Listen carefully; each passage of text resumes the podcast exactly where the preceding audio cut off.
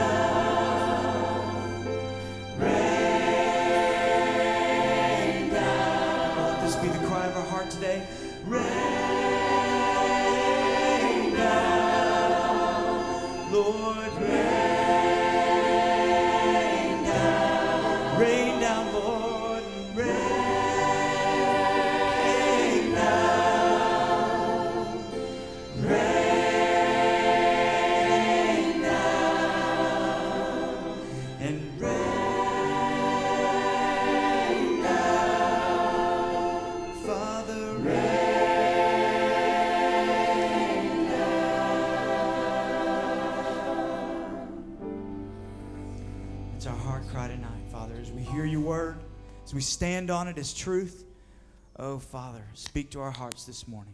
I heard this morning, tonight, speak to us. Let us hear what you desire for us to hear. Open the eyes of our heart. In your precious and holy name we pray. Amen.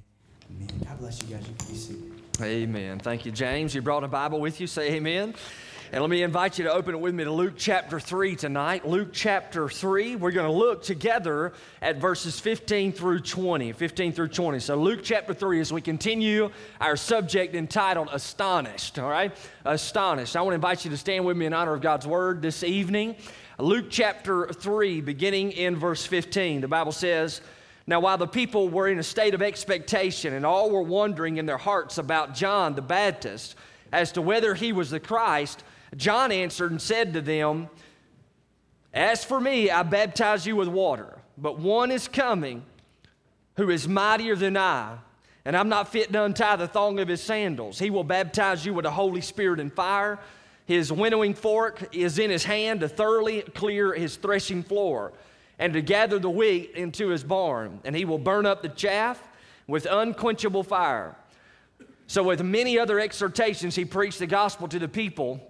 But when Herod the Tetrarch was reprimanded by him because of Herodias, his brother's wife, and because of all of the wicked things which Herod had done, Herod also added this to them all. He locked John up in prison." So let's bow together. Father, this is your word. We pray that it would now get down into the deep recesses of our heart and change us for your name's sake. And we'll give you glory for it. And it's in Jesus Christ's name that we pray. And everybody said, amen. And you can be seated. Well, in humility, John the Baptist is quieting the rumors that he may be the long-awaited Messiah of God. In fact, he says, "As for me, I baptize you with water, but one is coming who is mightier than I."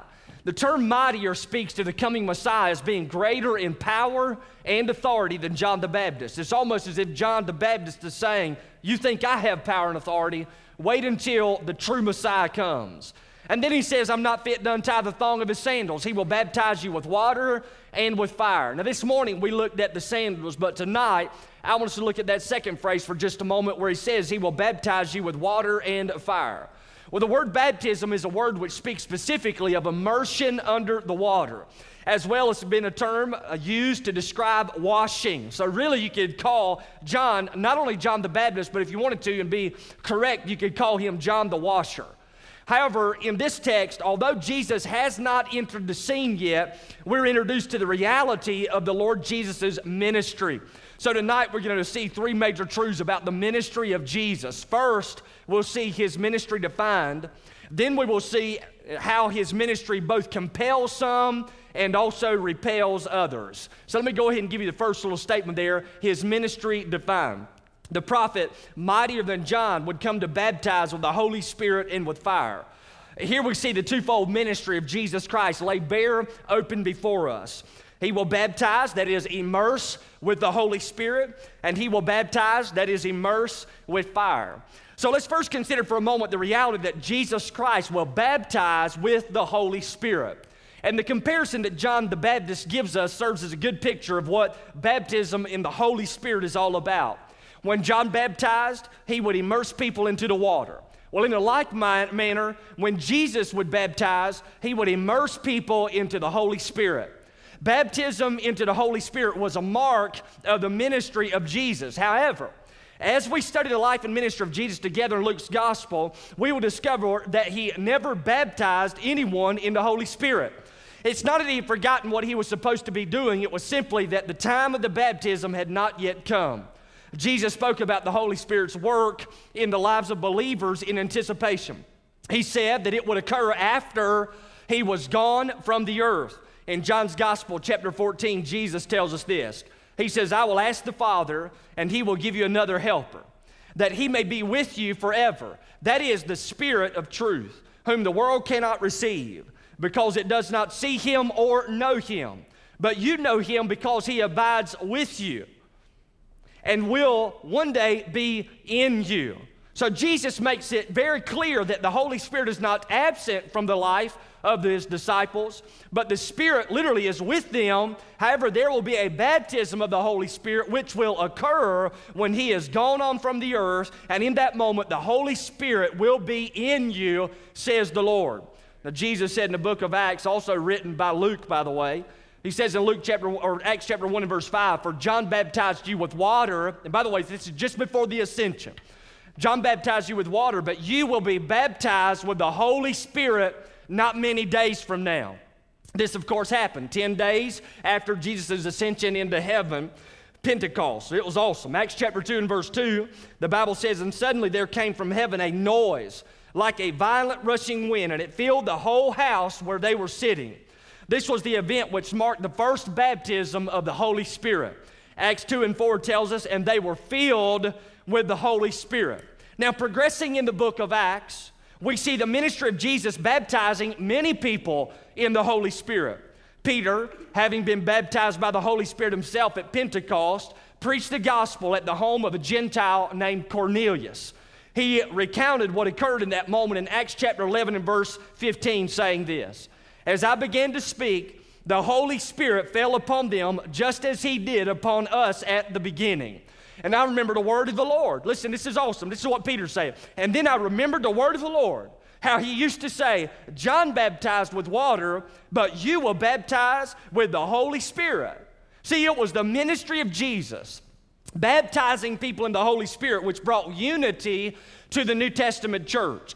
Cornelius' baptism in the Holy Spirit was a marker for both Jew and Gentile becoming one body in the Lord Jesus Christ, having all been baptized by Jesus in the Holy Spirit. Now, Peter talks about the ministry of baptism and through the Spirit as it pertained to the new Gentile convert in Acts eleven and verse seventeen. Listen to what Peter says. Therefore, if God gave to them the gift as he gave to us also after believing in the Lord Jesus Christ, who was I that I could stand in God's way? What is Peter talking about? He's saying, hey, if God gave the Gentiles the Holy Spirit, just as he gave the Holy Spirit to us, who was I to get into the way of what God was doing? And by the way, there was this, you know, this big, huge divide between Jew and Gentile and Greek, et cetera. And so, listen, if the Holy Spirit didn't come and baptize people and bring them together in unity, there would have never been unity. But the Holy Spirit brought them together. See, the ministry of Jesus defined for us by John the Baptist in Luke's gospel would be significant in the establishment of the New Testament church, which was birthed, by the way, in the book of Acts. Those who were baptized in the Holy Spirit were a unified body of believers in Jesus Christ as Lord. Paul writes in First Corinthians twelve and thirteen, for by one Spirit we were all baptized into one body, whether Jews or Greeks, slaves or free, and were all made to drink of the same Spirit. You know, Paul also writes in Ephesians four and verse five, there is one Lord, there is one faith, and there's one baptism.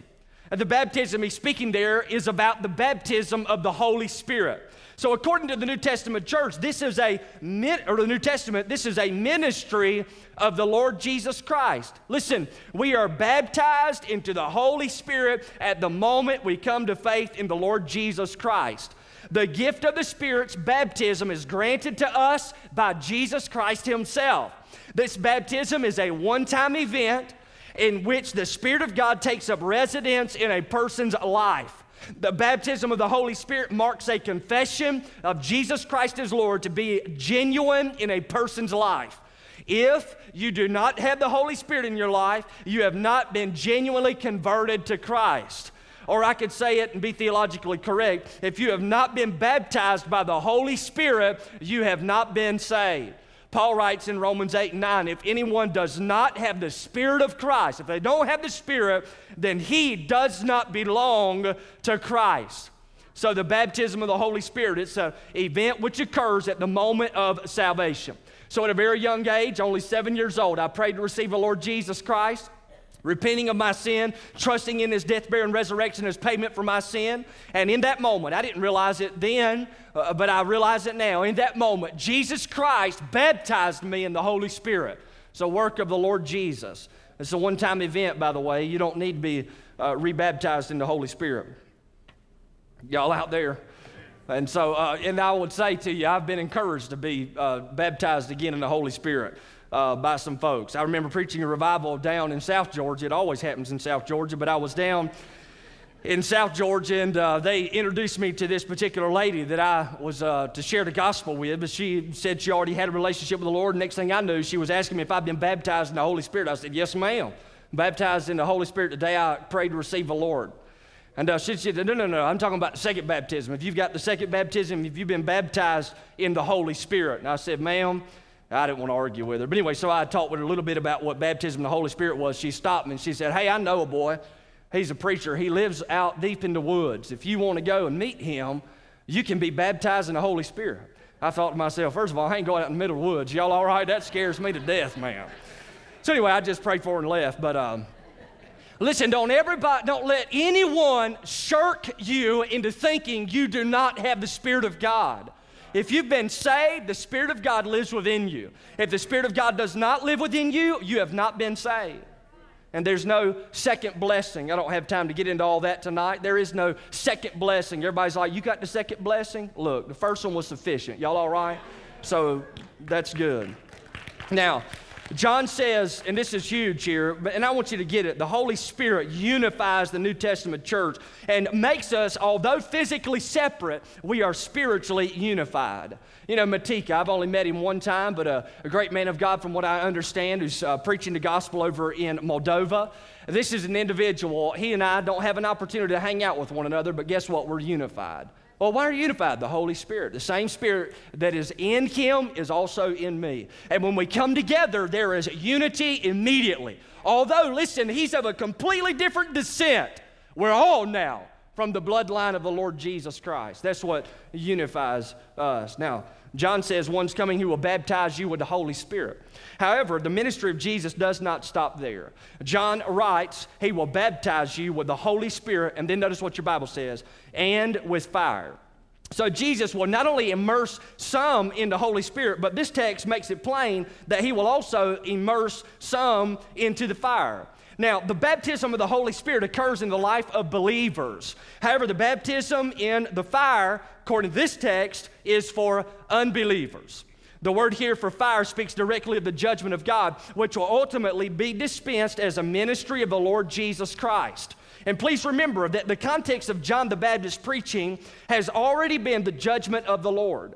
There's a continual eschatological undertone to his preaching. That is, his message spoke of impending judgment to be brought upon the unrepentant.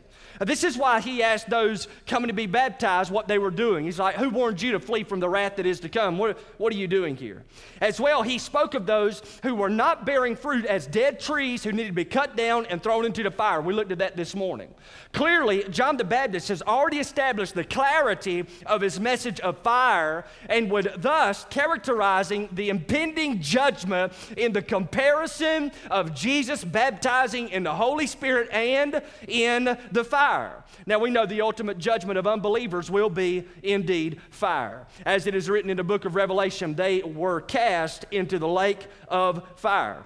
Those who are not genuine converts are baptized into a lake of fire. This is not an act of purifying, but rather this is one of eternal punishment for rejecting Jesus Christ as Lord. Now, this fits with what Jesus states in Luke's Gospel, chapter twelve, verse forty-nine through fifty-three. And listen to this. Jesus says, I have come to cast fire down upon the earth, and how I wish it were already kindled. Are y'all listening? And then he says this, but I have a baptism to undergo. He's speaking about his death and his burial and his resurrection. I have a baptism to undergo, and how distressed I am until it is accomplished. Do you suppose, Jesus says, that I came to grant peace on the earth? Are y'all out there? Jesus, did you think I came to bring peace on the earth? I tell you no, but rather division. From now on, five members of one household will be divided. Three against two and two against three. There will be divided, father against son and son against father. Mother against daughter and daughter against mother. Mother-in-law against daughter-in-law and daughter-in-law against mother-in-law. Are y'all listening?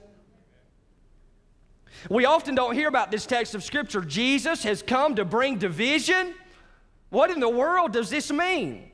Well, dividing lines will ultimately come because of the twofold ministry of Jesus to baptize in the Holy Spirit and to baptize in fire. The division is marked between the believer and the unbeliever. Furthermore, John the Baptist continues the judgment theme in verse seventeen. His winnowing fork is in his hand to thoroughly clear his threshing floor and to gather the wheat into his barn. But he will burn up the chaff with unquenchable fire. Y'all see the context here, don't you? So the first time I ever uh, saw someone cleaning a threshing floor, I was overseas. A large piece of fabric laid out in an open field, and upon the fabric was wheat that had been pulled from the stalk. So it was all piled up there, and this man would take a big fork, and uh, it's just a large pitchfork basically, and he'd pick the wheat up and he would throw it up into the air. And as the wind blew, and it was wild because it's in this open space, but as he threw it up and the wind blew, you could clearly see what looked like dust separating from the wheat as it floated off into the distance. I even got in on the action. Are y'all listening? I ran over and said, let me try that. Give me that fork. But anyway, so I was out there threshing the floor. That's what I was doing. It was like John the Baptist. Y'all listening? It was awesome. Y'all should have seen me picking that wheat up, throwing it, and that stuff just taking off. It's a picture of the second part of Jesus' ministry as told by John the Baptist. His winnowing fork is being used to clear the threshing floor. Picture piled up the threshing floor, the whole of humanity, everyone. Jesus throws us into the air, and those who are unrepented and unconverted are individuals who are blown away by the wind. All that remains upon the floor are the repentant and the converted. Jesus then gathers the wheat, that is the true converts, and brings them into his barn. And by the way, you want to be in his barn. Yeah. However, the chaff, it is burned with unquenchable fire. This, once again, is a picture of judgment. You know, that's interesting. You begin to think about uh, the glory of God, speaking about his weight, uh, the weightiness of who he is, and then, obviously, the Holy Spirit is uh, depiction and personality of the glory of God, his weight. And that whenever you are baptized into the Holy Spirit, the glory of God takes up residence in your heart. There's weight there. And then whenever this winnowing fork comes and throws us up, only those who have the weight of the glory of God will remain. Y'all out there say yes? Now, what's more, Jesus did not baptize anyone in the Holy Spirit during his life and ministry upon the earth. In the same manner, this is wild, in the same manner, Jesus did not baptize anyone with fire during his life and ministry upon the earth either. It's not that he didn't say, good night, I can throw some fire down. While the baptism of the Holy Spirit began at Pentecost and still occurs today, that is when a person comes to faith in Jesus Christ, they are baptized in the Holy Spirit. There will also come a time in the future when Jesus is finished with baptizing in the Holy Spirit, and then he'll start baptizing with fire. This will be at the final judgment. Jesus divides. Revelation chapter twenty, verse fifteen, and if anyone's name was not found written in the book of life, he was thrown into the lake of fire. There's the baptism. So listen, please, listen closely. Right now, are y'all listening? Say yes? This is wild. Right now, Jesus is baptizing people in the Holy Spirit. However, there is coming a time in the nearer future in which he will begin to baptize people into fire. And that's a short definition of Jesus' ministry. But then I give you the second little statement here. His ministry compels us. His ministry compels us. John wasn't some mean-spirited prophet running around talking about the judgment of God upon those who didn't believe just to rub people the wrong way. He was actually concerned about people and their eternal destination. He wanted people to respond to the Messiah who was to come. He wanted them to repent of their sin and surrender to the lordship of the Messiah. John the Baptist, he was on a mission, and the mission was given to him by God. And then verse eighteen, look at your Bible. So with many other exhortations, he preached the gospel to the people.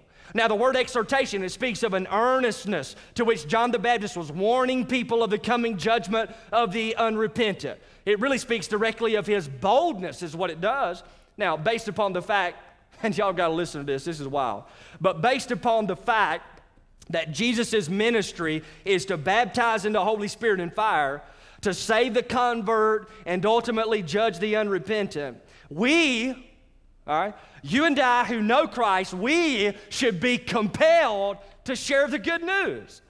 Paul states that the call of the, un, or, or rather the call of the converted is to do just that. We are compelled by the love of Christ to warn people of impending judgment and call them to faith in Jesus Christ. So he says in Second Corinthians chapter five, we are ambassadors for Christ. As though God were making an appeal through us, we beg you, beg you on behalf of Christ to be reconciled to God. See, the more that I think about the fact that there's a baptism of fire coming for people, the more I am compelled to talk to people about how to be baptized in the Holy Spirit. It compels us. Y- y'all all right? Let me give y'all the third point. His ministry repels some. So his ministry compels us who are converted, but his ministry also repels some individuals. Some people have a massive problem with the teaching or preaching of Jesus as one who will bring about judgment upon the unbelieving. Not everyone enjoyed John the Baptist's confrontation of sin and their need to repent. Case in point, verse nineteen and twenty in Luke chapter three. When Herod, the tetrarch, was reprimanded by him because of Herodias, his brother's wife, and he became of all the wicked things which Herod had done, Herod also added to them that he locked John up in prison. See, John was quite clear about the sinfulness of even those in the political realm and encouraged them to repent. It's a bold joker, y'all all right? John the Baptist is basically saying, Herod, you're committing adultery, man. You're sleeping with your brother's wife. You need to repent. Are y'all listening? I mean, that's a message to somebody high up in the political realm, is it not? He was jumping on them, boy. Herod didn't like it so much. Y'all listening? And um, eventually his head was cut off. Y'all listening? John the Baptist, that is. Herod's will be baptized into fire. Y'all listening? Well, John was quite clear about the sinfulness. And look, the declaration of the gospel in our culture is not always going to go over so well. People aren't going to throw you a big party because you were bold with them about the gospel. You're a sinner. If you don't repent of your sin, you're going to die and spend eternal separation from God in a real place called hell. People don't like that message. Like, talk to me about the Jesus of love. Listen, you wouldn't know the love of God if you didn't understand the just nature of God. You would never understand His love. But when you have the love of God sitting beside the just nature of God, it just makes the love of God so much larger. And so we talk about the just nature of God, and we encourage people to repent of their sin and come to faith in Jesus, and not everybody enjoys it. I don't know if I've told y'all this before, but I do remember sharing the gospel at the Art Institute of Atlanta to their world religion class, and in the process of telling everybody in the room that they were uh, sinners, basically lying, thieving, murderers, adulterers, at heart, had to face God on Judgment Day, they didn't like that. Are y'all listening? And uh, while I was sharing this, one lady in the back paint, pulling her hair, literally to the point she was pulling it out of her head. Hey, hey, listen, I, I didn't come up with the message. You, you know what I'm saying? We, all of us, we're just male men and male women. We just deliver the mail, man. That's all we do. Here's what the message is, and I want to encourage you to repent of your sin and place your faith in Jesus Christ. Not everybody likes the message, though. But here's the deal. I think what happens is whenever we realize a lot of people don't like the message, we shirk from sharing it, and uh, that's sin. There will be some who will lock you away for your message. Now you say, well, I ain't been put in prison. Well, they may lock you away from their friendships. They may ostracize you in the workplace. They may put you on the side even in the family. Lock you up. They want to get you out of sight, out of mind. Why? Because your life reminds them of the message of God's wrath and their need, great need, of salvation. And it bothers people. But that's what his ministry does. It repels some people. Are y'all listening? But that's the deal. So John the Baptist really is just a great picture of what you and I ought to be prepared to do as followers of Jesus Christ. We look at the ministry of the Lord Jesus. He baptizes in the Holy Spirit. He baptizes in fire. And that ministry compels us, man. But it also repels others. But we go anyway. Let's bow together. Father, in Jesus' name, thank you for your word tonight.